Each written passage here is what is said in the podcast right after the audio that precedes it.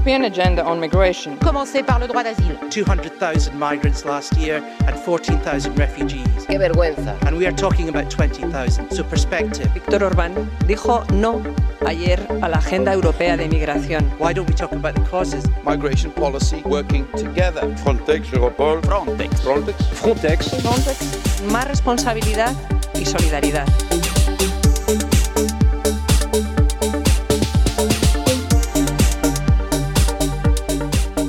Φίλες και φίλοι, γεια σας.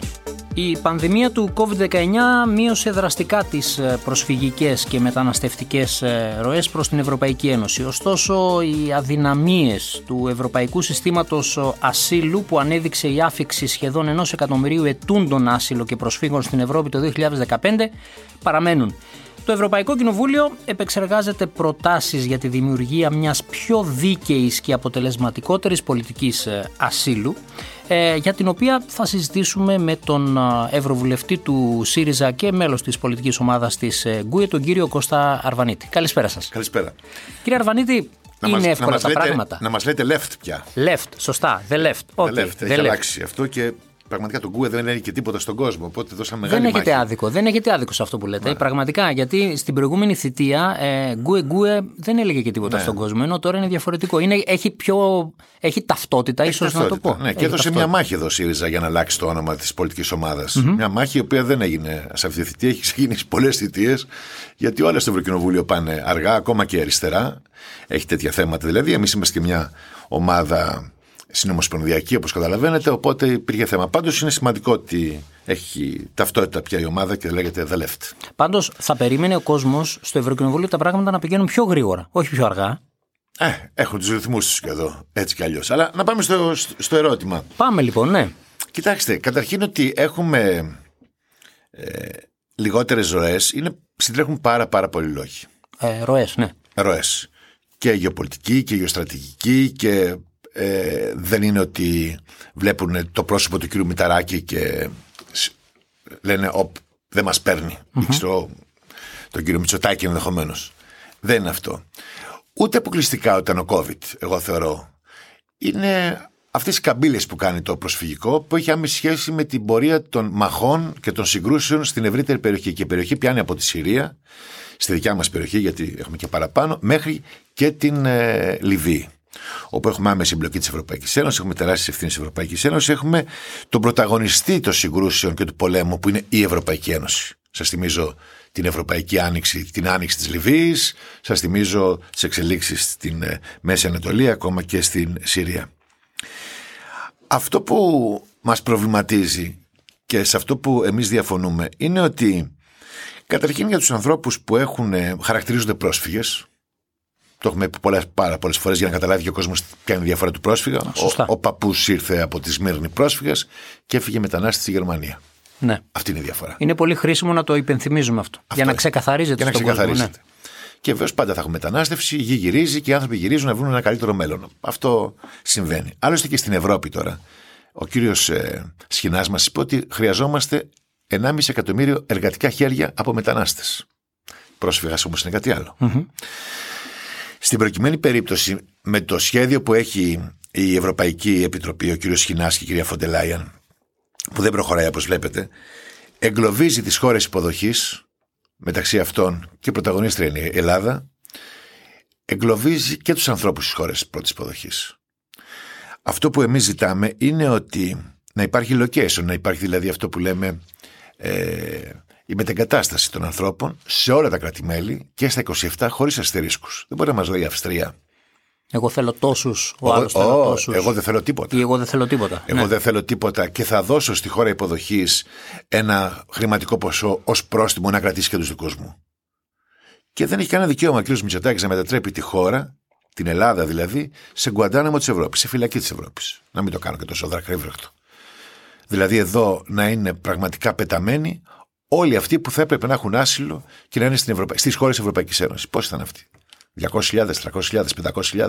Πόσοι θα είναι; Γιατί πάντα θα έχουμε ροές. Κύριε Αρβανίτη, όμως αυτό το Γκουαντάναμο, όπως το χαρακτηρίσατε, ξεκίνησε ε, εδώ και χρόνια και από την προηγούμενη κυβέρνηση. Όχι. Είδαμε δηλαδή ε, τις, ε, τι- τα, τους χώρους των συγκεντρώσεων δεν μου αρέσει Όχι, να το λέω κάπως όχι, αλλιώς. Όχι, είναι διαφορετικό. Είναι διαφορετικό. Για Είναι πείτε μας. διαφορετικό. Καταρχήν θα σας πω γιατί. Καλά, δεν έχω κανένα λόγο να πω ότι εμείς ήμασταν Ναι, ναι, το, καλοί το και. γνωρίζω, δεν το έχω ξέρω κανένα ούτως ή θέμα. άλλως. Ναι, δεν... Το 2015, γι' αυτό λένε ψέματα στον Νικολάου. Και είναι ντροπή. Το 2015 είχαμε μια κορύφωση προσφυγικής κρίσης. Σωστό αυτό. Ήταν κάτι διαφορετικό από το σήμερα. Ναι. Ναι, μιλάμε ότι πέρασαν από τη χώρα 1,5 εκατομμύριο άνθρωποι. Πόσοι μείνανε, 80.000. Για να ξέρει και ο κόσμος, τουλάχιστον στη δικιά σας περιοχή, ότι οι πρόσφυγες δεν είναι ένα εκατομμύριο που λένε. Τα μίντια ή κάποιοι ακροδεξιοί, 80.000 είναι. Το δεύτερο που θέλω να σας πω ότι ούτε η Τασία Χρυστοδουλοπούλου καλούσε τους πρόσφυγες να λιαστούν στην Ελλάδα. Ούτε ο ΣΥΡΙΖΑ τους έλεγε Welcome refugees και αυτοί ήρθαν στην Ελλάδα. Και κανείς δεν ήθελε από αυτούς να έρθει στην Ελλάδα. Στην Ευρώπη θέλουν να, να πάνε για πάρα πολύ συγκεκριμένους λόγους. Οπότε έπαιξε η δεξιά σε αυτό το κομμάτι της alt-right πολιτικής, της ακροδεξιάς Τραμπ πολιτικής, που το λούζεται σήμερα η χώρα και η Ευρώπη, γιατί μιλάμε για την Πολωνία αυτές τις ώρες. Σε ό,τι αφορά σε αυτό που μου λέτε εσείς, εμείς είχαμε 1,5 εκατομμύριο και έπρεπε να φτιάξουμε κάμπ. Εκείνη τη στιγμή. Να βάλουμε τους ανθρώπους κάπου να κοιμηθούν. Ήταν μια κρίση. Και ήταν άλλες συνθήκες, ναι, όντως. Ήταν μια κρίση όμως που κράτησε πέντε μήνες, έξι μήνες και τα φέραμε βόλτα. Δηλαδή δεν άνοιξε μύτη. Σας θυμίζω ότι έγινε στην Ιδωμένη. Σας θυμίζω δηλαδή που ολόκληρα κυκλώματα οδηγούσαν τους ανθρώπους ότι άνοιξε ο δρόμος και είχαμε μια τρέλα όλοι. Όμως δεν άνοιξε μύτη. Και πέρα από αυτό δόθηκε με μεγάλη, ε, με μεγάλη καρδιά και από τους πολίτες και από την κυβέρνηση αυτό που λέμε αλληλεγγύη του ελληνικού λαού. Παντού. Δομές, άνθρωποι και ο κρατικός μηχανισμός όπου μπορούσε. Επειδή μας φωτογραφίζουν τη Μόρια ως βασικό πρόβλημα, ενώ σήμερα φτιάχνουν δεκάδες Μόριες, η Μόρια ήταν μια δομή που την είχε φτιάξει ο κύριος Σαμαράς με δυναμική 2.500 ανθρώπων. Επί ΣΥΡΙΖΑ έφτασε και 5.600. Κακός. Από εκεί και πέρα όμως παραδόθηκε με 2.500 ανθρώπους στην επόμενη δημοκρατικά εκλεγμένη κυβέρνηση. Και έφτασε 17.500. Και κάει εκεί η Μόρια. Και αν θυμάστε, κάγε και το Υπουργείο Μεταναστευτικής Πολιτικής με τον Υπερυπουργό Χρυσοχοίδη, ο οποίος εξαφανίστηκε και αυτός. Για να έρθει μετά από 8 μήνες και να ξανακάνουν πάλι το Υπουργείο Μεταναστευτικής Πολιτικής. Χρόνος χαμένος. Παιχνίδια. Σήμερα λοιπόν, για να το κλείσω αυτό, εγώ θεωρώ ότι ο ΣΥΡΙΖΑ την ε, προσφυγική κρίση την, ε, ε, και με την τεχνογνωσία της εποχής την αντιμετώπισε άξια. Και με απέναντι όλη την Ευρωπαϊκή Ένωση ήρθε ο Πάπας να στηρίξει τον Τζίπρα τότε για να κινηθεί λίγο η διαδικασία, αν θυμάστε, στην, στη Λέσβο. Σήμερα έχουμε μια νέα κατάσταση. Σήμερα η χώρα, ή τουλάχιστον πριν δύο χώρα η χώρα, είχε εκπαιδευμένο προσωπικό για το προσφυγικό μεταναστευτικό. Είχαμε Υπουργείο Μεταναστευτικής Πολιτικής που εμείς είχαμε δημιουργήσει. Και βεβαίως είχαμε και μια γνώση για το πώς χειριζόμαστε τα πράγματα. Σήμερα η κυβέρνηση έχει μπει στο αφήγημα και το θέλει των κλειστών δομών, των φυλακών δηλαδή, για να το καταλάβουν οι άνθρωποι. Όταν ένας άνθρωπος δεν έχει δικαιώματα να κάνει ένταξη, αυτός ο άνθρωπος και το παιδί του σε κάποια χρόνια θα γίνει αγρίμη. Δηλαδή, βάζεις σε κίνδυνο το σύνολο της δημοκρατίας. Είναι, η- είναι η φύση του ανθρώπου. Όταν Ε, μα- κλείνεις έναν άνθρωπο κάπου, Χωρίς- προφανώς αποκτά άλλα ένστικτα. Έτσι. Ακούστε, χωρίς αδίκημα. Διότι χωρίς μάλλον έγκλημα. Υπάρχει ένα δίκημα της παράνομης εισόδου της χώρας. Εντάξει. Πόσο καιρό. Υποβάλλει αίτηση ασύλου, Πόσο αλλά καιρό; αυτή δεν προχωράει Ένα χρόνο, ποτέ. Δύο, Ναι. πόσα χρόνια θα είναι μέσα. Αν δεν δημιουργήσει λοιπόν συνθήκες, πρώτον να κοιτάξεις να είναι τα χαρτιά τους OK. Βεβαίως θα είσαι πάντα περί υπόψη σου την ασφάλεια της χώρας, ποιος είναι αυτός ο Βεβαίως, αυτά γινόντουσαν πάντα. Και νομίζω ότι σε αυτό δεν είχαν και εμάς να μας πούν τίποτα, ακόμα και όταν είχαμε τρομοκρατικές ενέργειες στην Ευρώπη. Ενώ ψιθύρισαν τα ελληνικά μίντια κάτι, τα διεθνή μίντια είπαν ότι η Ελλάδα ήταν πολύ καθαρή για το ποιος ήταν μέσα, ποιος ήταν έξω. Το είχαμε οργανώσει πολύ καλά το σύστημα. Το πιο σημαντικό όμως θέλω να καταλάβουν ε, οι ακροατές μας είναι ότι εμείς ζητάμε πρώτον να μην γίνονται απορριπτικές οι διαδικασίες ασύλου. Τους πετάνε τους άνθρωπου γρήγορα, ταχύρυθμε. Γιατί όταν γίνονται απορρίψεις, οι άνθρωποι μένουν στις φυλακές. Διότι δεν γυρίζουν στο Αφγανιστάν. Το καταλαβαίνετε αυτό. Οπότε πρέπει να έχεις δύο δρόμους. Ή θα δεις τι ακριβώς συμβαίνει, θα δώσεις τα χαρτιά που χρειάζονται, θα μπουν σε προγράμματα ένταξης, θα πάνε στο relocation που λέμε στην διασπορά σε όλα τα κράτη-μέλη, χωρίς αστερίσκους και βεβαίως, αν το πάμε και πολύ χοντρά, αν ο Ερντογάν είναι ότι μας απειλεί με 1,5 εκατομμύριο πρόσφυγες και θα ανοίξει την κάνουλα και θα πλημμυρίσει η Ευρώπη, ε, καλά, 750 εκατομμύρια είμαστε. Αυτό δεν έχει κάποιο Υπάρχει ο χώρος για όλους. Έτσι. θέλω να πω, έξυπνο. Άμα έλεγαν του Ερντογάν, εντάξει, άνοιξε το να τους πάρουμε. 700 θα το μοιράσουμε μια χαρά. Δεν τελειώνει αυτός ο εκβιασμός του Ερντογάν. Για πάντα. Αφού μας λείπει, όπως είπε ο κύριος Σχοινά, 1,5 εκατομμύριο εργατικά χέρια. Δεν τελειώνουμε. Μήπως είναι ένα παιχνίδι λοιπόν της κυρίας Φον ντερ Λάιεν. Και η κυρία Φον ντερ Λάιεν εργαλειοποιεί τον Ερντογάν, που ο Ερντογάν εργαλειοποιεί τους πρόσφυγες, που ε, τους πρόσφυγες τους εργαλειοποιεί ο Μητσοτάκης. Και είναι ένα παιχνίδι φόβου σε ένα θέμα που υπάρχει, είναι σοβαρό, αλλά δεν είναι αυτού του μεγέθους για να χτίζεται μια ολόκληρη ένα ολόκληρο αφήγημα πάρα πολύ προβληματικό. Δεν ξέρω αν σας έδωσα να καταλάβετε πού ακριβώς. Όλα όμως αυτά τα οποία εξηγείτε ε, συμβαίνουν ή μπορούν να συμβούν εφόσον ο πρόσφυγας ε, έρθει στη χώρα και ακολουθήσει τη διαδικασία την νόμιμη με την κατάθεση της αίτησης ασύλου, ασύλου κλπ. Όταν όμως έχουμε επαναπροωθήσεις, εκεί τι ρόλο παίζει Frontex, και σας το ρωτάω αυτό γιατί έχετε ασχοληθεί με αυτά τα θέματα στο Βες, κομμάτι ε, της επαναπροώθησης και το προωθείτε εδώ στο Κοινοβούλιο. Σε αυτή την περίπτωση λοιπόν τι κάνουμε, γιατί και αυτές τις μέρες σε αυτή τη σύνοδο έχουμε συζήτηση για τη Frontex. Κοιτάξτε, καταρχήν εμείς έχουμε μια απόφαση, νομίζω είναι πολύ σημαντική, είναι πολύ σημαντική είδηση, την ε, απάντηση που μας έδωσε η κυρία Γιώχανσον στη δικιά μου ερώτηση, μαζί με άλλους ευρωβουλευτές, 17 νομίζω, ε, όταν καταγγείλαμε, να το πω αυτό από την εκπομπή, ότι στην, ε, στην περιοδία που κάναμε στα σύνορα, διαπιστώσαμε με τα μάτια μας και είδαμε βασανισμένους ανθρώπους. Μιλάμε για πολύ ξύλο, αγαπητέ κύριε. Πολύ ξύλο. Βασανισμός. Οι πλάτες τους ήταν γεμάτες ραβδιέ. Το πρόσωπό τους δεν το έβλεπες. Δεν καταλάβαινες τι συμβαίνει. Και μας είπαν οι ελληνικές αστυνομικές δυνάμεις που συναντηθήκαμε, γιατί κάναμε όλη την περιοδία, ότι οι άνθρωποι ήρθαν εκεί, πετάχτηκαν από τις βουλγαρικές αρχές γυμνοί. Τους δίρανε, τους εξευτελίσανε και τους πετάξαν οι Βούλγαροι από τη βουλγαρική μεθόριο στην ελληνική. Αυτό είναι pushbacks. Είναι ορισμός. Και ποιο είναι το σημαντικό εδώ, ότι έχουμε pushbacks μεταξύ ευρωπαϊκών χωρών. Βουλγαρίας σε Ελλάδα, Σλοβενίας σε Κροατία και Τούμπαλιν. Τι είναι αυτό που γίνεται; Και το πιο σημαντικό, απάντησε η κυρία, Φοντελά, η κυρία Γιώχαρσον, πολύ αυστηρά και είπε ότι να ελεγχθεί και η Frontex. Γι' αυτό γιατί εμείς καταγγέλουμε ότι η Frontex ήταν παρούσα στο ξύλο. Τι Ευρώπη είναι αυτή; Τι Ευρώπη είναι αυτή; Και ε, αυτό που μας, ε, ε, μας ενοχλεί και μας, μας θυμώνει πάρα πολύ και μας φοβίζει είναι λείπουν 25.000 άνθρωποι, ξέρετε, στην Ευρώπη αυτή τη στιγμή. Πού είναι οι άνθρωποι αυτοί; Αυτό είναι ένα απλό ερώτημα. Είναι ζωντανοί. Είναι σε τάφους. Δεν ξέρει κανένας. Είναι πίσω. Πού είναι αυτά τα παιδιά; Λείπουν παιδιά. Λείπουν γυναίκες. Πού βρίσκονται; Και εδώ υπάρχει και ένα ζήτημα που αφορά και στην ελληνική κυβέρνηση. Πιάσανε κάποιου προχθές στην ε, Κρήτη, από τη Λιβύη. Πού είναι αυτοί οι άνθρωποι; Τους σαμολάνε στην Αθήνα γενικώς χωρίς χαρτιά να σέρνονται δεξιά και αριστερά. Αυτό είναι και πρόβλημα, ξέρετε.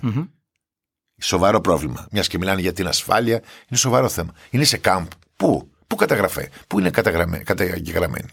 Σε ποια κάμπ είναι; Αυτό όμως συμβαίνει συνολικά στην Ευρώπη, θέλω να σα πω, με τους εξαφανισμένους. Εμεί είχαμε κάνει και μια ε, μεγάλη εκδήλωση στην, ε, πριν, πριν σκάσει ο COVID για τους αγνοούμενους, ξέρετε. Αν πάτε στα νησιά, στα δικά μας τα νησιά, θα δείτε υπάρχουν τάφοι που λέει αγνοούμενος. Υπάρχει ένα πτώμα μέσα, δεν ξέρουμε ποιος είναι, ποια είναι, τι είναι. Και δεν υπάρχει και ζητάμε από το Ευρωπαϊκό Κοινοβούλιο, ζητάμε από την Ευρωπαϊκή Ένωση να δημιουργηθεί ένας μηχανισμός για τους αγνοούμενους. Και το λέει ένας Ευρωβουλευτής που προέρχεται από μια χώρα που έχει αγνοούμενους. Έχω τους αγνοούμενους της Κύπρου. Οπότε βεβαίως είμαστε πάλι πολύ ευαίσθητοι σε αυτό το πράγμα. Και είναι και, ξέρετε, στην, στην εποχή μας να μην ξέρεις ποιος είναι αυτός ο άνθρωπος θαμένο ή πού βρίσκεται το παιδί σου. Ναι. Πρέπει λοιπόν να δημιουργηθεί και ένας τέτοιος μηχανισμός στην Ευρωπαϊκή Ένωση για όλους τους αγνοούμενους, όλων των χρωμάτων, όλων των θρησκειών Ακριβώς. και από όπου βρίσκεται. Ένας, ε, επειδή μιλάμε για τεχνητή νοημοσύνη που εισηγούμε, να, η τεχνητή νοημοσύνη πώς μπορεί να βοηθήσει; Ένας τέτοιος αλγόριθμος, ένας μηχανισμός κοινός που θα βοηθάει τους ανθρώπους να μην είναι αγνοούμενοι. Αυτά συμβαίνουν ε, με το προσφυγικό, ξέρετε.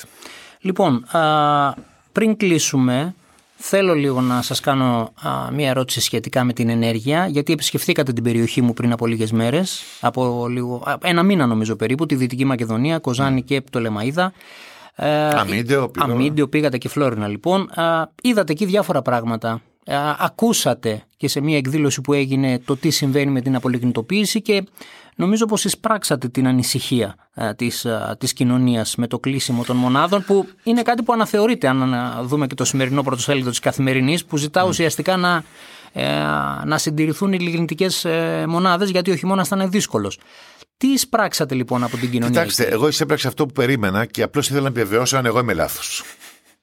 Αυτό που διάβαζα δηλαδή ότι αυτό είναι ένα έγκλημα του Μητσοτάκη, άλλο ένα έγκλημα του Μητσοτάκη είναι λάθος. Και ήθελα να πάω από κοντά να ακούσω τι συμβαίνει και. Διότι ε, ε, ζούσαμε σε ένα λάθος που ήταν η μονοκαλλιέργεια της ΔΕΗ για την ευρύτερη περιοχή. Αλλά από την άλλη πήγαμε σε ένα διπλό λάθος που έχει και όφελος για τους χορηγούς του κ. Μητσοτάκη, για τον ίδιο ενδεχομένως, για αυτή τη βία από απολιγνητοποίηση που κανένας δεν θέλει στην Ευρωπαϊκή Ένωση, μόνο ο Μητσοτάκης. Δηλαδή, όταν η Γερμανία πάει το 50, γιατί ο Μητσοτάκης πάει το 23, δεν, δεν το καταλάβαμε ποτέ αυτό. Τόσο genius είναι αυτός ο άνθρωπος, δηλαδή, πραγματικά, ο Μωησή. Και εδώ φαίνεται ότι κρύβεται από πίσω μια σειρά από μεγάλα συμφέροντα που παίζουν. Αλλά τα συμφέροντα του κ. Μητσοτάκη, ξέρετε, έχουν άμεση σχέση με τα αυτά που κάνουν οι πολίτες σε όλη την Ελλάδα και στη Δυτική Μακεδονία. Το παιχνίδι που έγινε με το φυσικό αέριο. Μα είναι κάτι πάρα πολύ λογικό. Όταν έχω λιγνίτη, ορυκτό έχω. Α. Αγοράζω ρήπους. Κάνω το κουμάντο μου που λένε οι νοικοκυρέοι, μιας και είναι νοικοκυρέο και από μεγάλη οικογένεια ο κ. Μητσοτάκης. Κάνω το κουμάντο μου. Δεύτερον, προωθώ μια λογική ενιαίας αντίληψης στρατηγικής για την αιωλική ενέργεια και τις εναλλακτικές μορφές πράσινη ενέργεια στη χώρα. Ποιο είναι το σχέδιο; Όποιος θέλει πάει και βάζει και στείλουν. Άναρχη ανάπτυξη, ανανεώσιμο Τι είναι επίπεδο. αυτό; Ανεμογεννήτρε και φωτοβολταϊκά. Όπου. Μην πω αυτή τη λέξη. Αυτό δεν είναι αριστεία. Το τρίτο πολύ σημαντικό είναι ότι γιατί αγοράζω αέριο και εξαρτώμαι πλέον από άλλες χώρες. Και η χώρα αυτή τη στιγμή, ξέρετε, επειδή είναι και σε. είναι κρίσιμες στιγμές, δύσκολες στιγμές, να μην πω κρίσιμες, για την ευρύτερη περιοχή, για τα γεωπολιτικά, μένει στον αέρα αυτή τη στιγμή για το παιχνίδι του κ. Μητσοτάκη. Με το φυσικό αέριο.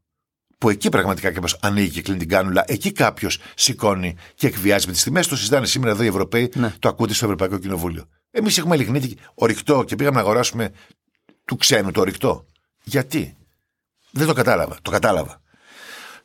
Το ότι έρχεται η καθημερινή σήμερα να επιβεβαιώσει αυτό που ήταν αυτονόητο σημαίνει ότι υπάρχουν και ρογμές. Υπάρχουν και ρογμές ακόμα σε αυτό που λέμε στην, ε, στην πολυκατοικία. Ε, γιατί και η δεξιά έχει και τα δικά της συμφέροντα που αλλό. Συγκρούονται. Ε, βέβαια τώρα. Κάτι, κάτι κάποιος πήραξε τον κύριο Αλαφούζο. Το καταλαβαίνω. Αλλά εγώ σας λέω για την αξία αυτής της ιστορίας. Και νομίζω ότι πραγματικά στη Δυτική Μακεδονία ο κόσμος πρέπει να ξεσηκωθεί. Να ξεσηκωθεί. Και βεβαίως το νέο σχέδιο που θα καταρτήσει η νέα κυβέρνηση, κυβέρνηση αριστεράς, θα πρέπει να είναι τέτοιο που δεν θα λύνει το θέμα σήμερα.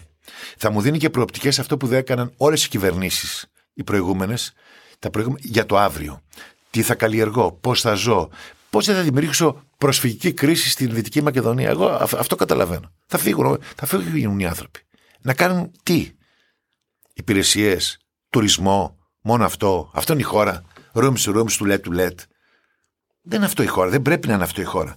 Γιατί θα είναι έρμεος συμφερόντων. Πρέπει να πάμε στη λογική του πρωτογενού τομέα και βεβαίως της αλλαγής του παραγωγικού μοντέλου. Μια χώρα που δεν παράγει δεν υπάρχει. Αυτή είναι η διαφορά. Και εκεί ήταν και η μεγάλη μου διαφωνία πάντα, η δικιά μου τουλάχιστον με τη συνθήκη του Μάστριχτ, που κατέτασε τις χώρες ουσιαστικά σε χώρες παραγωγούς και σε χώρες υπηρεσιών.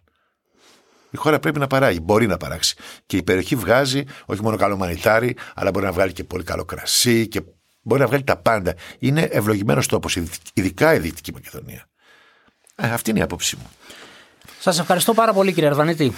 Καλή συνέχεια. Εγώ σας ευχαριστώ. Να είστε καλά που είστε εδώ. Μαθαίνετε και τι γίνεται εδώ. Εδώ είναι μια άλλη Ευρώπη. Έτσι. Η οποία απέχει πάρα πολύ από την Ευρώπη του κ. Μητσοτάκη, που είναι η Ευρώπη του Βίσεγκρατ, που είναι σήμερα ακριβώς στο εδόλιο, ο Πολωνός Πρωθυπουργός. Την ώρα που μιλάμε, ναι. Την ώρα που μιλάμε. Γίνεται η συζήτηση για την Πολωνία. Στο αν θα για το μείνει κράτος ή θα- δικαίου. Για το κράτος δικαίου. Αυτό είναι συγκλονιστικό αυτό που ζούμε σήμερα. Διότι αν μου επιτρέπετε θα το πω. Εγώ είπα στους, ε, και στον Πολωνό Πρωθυπουργό ότι είστε η- ο επικεφαλής της alt-right της Ευρώπης και ήρθατε να κάνετε ένα show εδώ να δείτε τι ψήφους θα πάρετε. Δεν θα πάρετε. Διότι αυτό που παίζει στην ε, Πολωνία είναι να μην έχουν δικαιώματα όσοι άνθρωποι δεν γουστάρει η ιδεολογία της παρούσας κυβέρνησης. Αν είναι ΛΟΑΤΚΙ, αν είναι Ρωμά, αν είναι πρόσφυγας, αν είναι μετανάστης, αν είναι φτωχός, είναι η ποινικοποίηση της φτώχειας. Είναι η ακροδεξιά ατζέντα. Και μου έκανε θετική εντύπωση αυτό ότι όλες οι πολιτικές δυνάμεις του Δημοκρατικού Τόξου, μιλάω από το EPP, από τη δεξιά δηλαδή, Νέα Δημοκρατία, Ναι, ναι. μέχρι και εμάς την αριστερά, ήταν όλοι καταπέλτης κατά του Πολωνού Πρωθυπουργού. Καταπέλτης. Πήρε χειροκροτήματα μόνο από τους φασίστες. ID και ΣΥΑ. Ευχαριστώ πάρα πολύ. Εγώ. να Καλή είστε καλά. συνέχεια. Γεια.